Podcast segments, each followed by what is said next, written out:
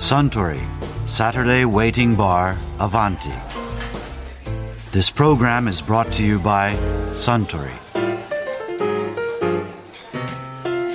あスタン赤ワインをかしこまりました。先日アバンティで夜行性動物にまつわるお話を伺いましたけどスタンもどちらかといえば夜行性ですよねバーテンダーはみんなそうだと言えるんじゃないですか夜行性の動物の多くは聴覚など視覚以外の感覚が敏感だそうですよ。ほら夜間は光がほとんどないから。ああ、なるほど。聴覚が敏感という点だけで言えば、私より教授の方が夜行性動物に近いですね。え教授は聞き耳がお得意でしょ？えああ もうスタンったら。あそうだ聴覚が敏感といえば以前コウモリの会事務局の三笠明子さんがコウモリのお話をされていましたねこれバットディテクターというのを今日お持ちいただいてるんですけど、はい。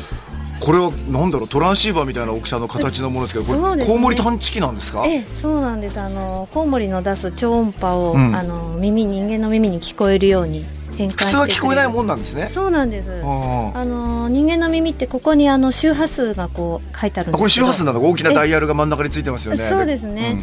で20キロヘルツ以下の音だったら人間大体人間の耳で聞こえるこれ20キロヘルツ以上の音をどんどんどんどん拾っていってちょちょっといいですか？スイッチ入れていただいて、はこれなんかここ指でも出てるのねこれ。そうですね。こうい超音波が。うあのー擦る音の中に超音波成分があって、シャカシャカシャカシャカってお。指をこすってると。そうですね。これを持ってあ、はい。これを持って洞え。え窟に入っていくわけ、あんまりあの洞窟の中はあのーちょっとコウモリこの音でびっくりしてしまうので、洞窟から飛び出すところを洞窟のあの入り口でこれを持ちながら待っていて、でピューッと飛び出していくのを音を捉えてあ何の種類がいるんだっていうのをあこれで調べるね、音は周波数でわかるんですか？大体どの種類だって。そうなんです。分かる種類もいるんですね。あのすごく似ている種類もいるのでなかなかあのこれだけで識別というのは難しいんですけど。しかもそれ夜で暗いからわからないんでこれを持ってるって感じですか？そうです。これがあると本当に真っ暗の中でも飛んでるっていうのが分かるんですねただバードウォッチングと違って見えながらええ。楽しくもなんともないんじゃないかって気がするんですけど そうじゃないですか。ですね。いるいるで。あのまあ、夕方のまだちょっとあの明るい頃はこの音を頼りにしてるとファーッと飛んでいくのが見えたりあとその音がするぞって言って少しこうあの懐中電灯を照らしてみるとコウモリがこう飛んでるのがわかるんですね。光では嫌がらないんですかやつらは。こう懐中電灯をパッと洞窟に入ってパッと懐中電灯当てて。もそれはあの止まってる時はすごく嫌がります。ただあの外で飛んでる時は、まあ、ある程度の光であればそんなに嫌がらないんですけど洞窟の中はあの寝てる時なのでなるべくならあのあんまりこう照らさずにしていただければことれ思うん他にですけど。もコウモリウォッチングとコウモリ探査の道具って、まあ、これが主な武器バットディテクターが。そうです。他にも何かあるんですか？他には。みんなバットって上についてバットマンの道具みたいですよね全部。そうですね。こうこれはすごくあの今までやっぱりあの暗い中飛んでて種類も捕まえないとわからなかったのであの研究するのも大変だったんですけどこれがあって初めてその飛んでることがその捕まえなくても分かったり。これ商品化されてるんでしょ？そうです。ってことはあのイギリスの結構ど洞窟に入ってコウモリをこうやって見る人って多いんですかねイギリスに。そうですね。なんかイギリスはなんかあのバットウォークっていうあのコウモリの巣箱をチェックしながら歩く散歩っていうのがなんか趣味であるらしくて。笑っちゃいけないけど。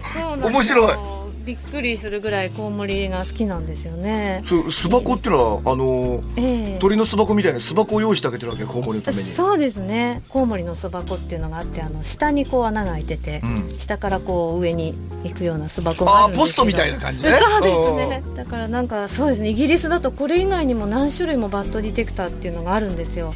だから日本人とはちょっょっと違う。まああの全体的にそういう自然をあの見るっていうようなことが割と盛んだとは思うんですけど日本に比べると。面白いでも。えーあのコウモリってあの子供の頃から図鑑なんかであの、ええ。超音波を発しながらでっかい耳でこう受けながら、ええ。暗いところでも飛べるっていうふうに習ってますけど、はい。ほとんどのコウモリがそうなんですか？超音波で。そうですね、あのー日本に住む食虫性虫を食べる小さなコウモリはほとんど超音波なんですけど南の方の日本だと沖縄ですとか、あのー小笠原にいるオオコウモリあのフルーツを食べるコウモリは目が大きくて超音波ではなくて目で夜ものを見てる。それはフルーツだからまあそんなにちっちゃいもんじゃないからあんなレレーダーなくても大丈夫みたいな感じなのかな？そうですね。それもあるかもしれないですね。だからそいつらの昼間の方が飛びやすくないですか？その目で有視界飛行してるコウモリは。そうですね。でもやっぱり昼間よりも夜のその外敵が少ないっていうのもあると思うんですけど大体あの哺乳類って全体的には夜行性なんですよね。タヌキとかそういったものも全部。そうですよねそうですね、で目がすごくやっぱり周光能力があってあの光を集めれるような。昼間だと眩しすぎちゃうんそうかもしれないですね。には。ええ。やっぱり夕方から夜にかけて。普通のコウモリは、はい。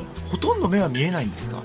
えーと目ついてますよね申し訳程度にちっちちっゃいのが。ちゃいですね、うん。でも割と大きいしあの目が大きいのもいてあのそんなにあの目が見えないっていうわけではないことが分かってきてるみたいですね。あの割と目視覚情報も使いながら飛んでいてでところどころではそのもういつも行き慣れてる場所ではもう超音波を出さずにそのまま飛んでる場合もあるらしいんですよ。はあ、まあもう楽勝みたいな感楽じ勝みたいな感じで。で ここはとか、うん。その地形とかそういったものも目で見てその情報を得ているというようなことが最近分かっ結構頭いいんでしょうかねこう哺乳類だし。そうですね。鳥よりは頭いいのかな？どうでしょう。なんかでもあの例えば超音波で、はい。あの飛んでる虫のあの柔らかさとか種類まで分かるっていうのでちょっと私たちにはこう考えれないというかそういう能力的にはこう人間とはまた全然違ったところですごく発達しているなっていうのは思うんですけど。これだから考えてみたら動物の中でうん。唯一ですよね。ね。自ら何かを発して反射していくものを拾って。拾って物の場所ですとかあとその虫の位置とか大きさとかその種類はなんかあのこう羽ばたく速度とか虫のその羽の羽ばたく速度とかそういったものも全部情報としてすげえ。超音波で すごいんですよね。だからもう本当に。確かあれうん。日本のなんとかっていう博士が第二次世界大戦のレーダーって発明した時ってあコウモリで発明したんでしょ？そうですよね。コウモリがすごく参考になってるようですね。そういうレーダーと分かっかって感じてた。ん何なんだこいつらが。怒ってもしょうがないけど。は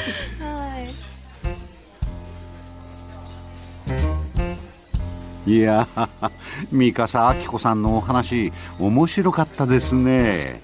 あスタン赤ワインをもう一杯かしこまりました。ところでアバンティの常連客たちの会話にもっと聞き耳を立ててみたいとおっしゃる方は毎週土曜日の夕方お近くの FM 局で放送のサントリーサタデーウェイティングバーをお尋ねください。東京一の日常会話が盗み聞きできますよ。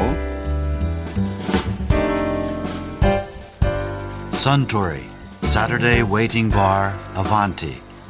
This program was brought to you by Suntory.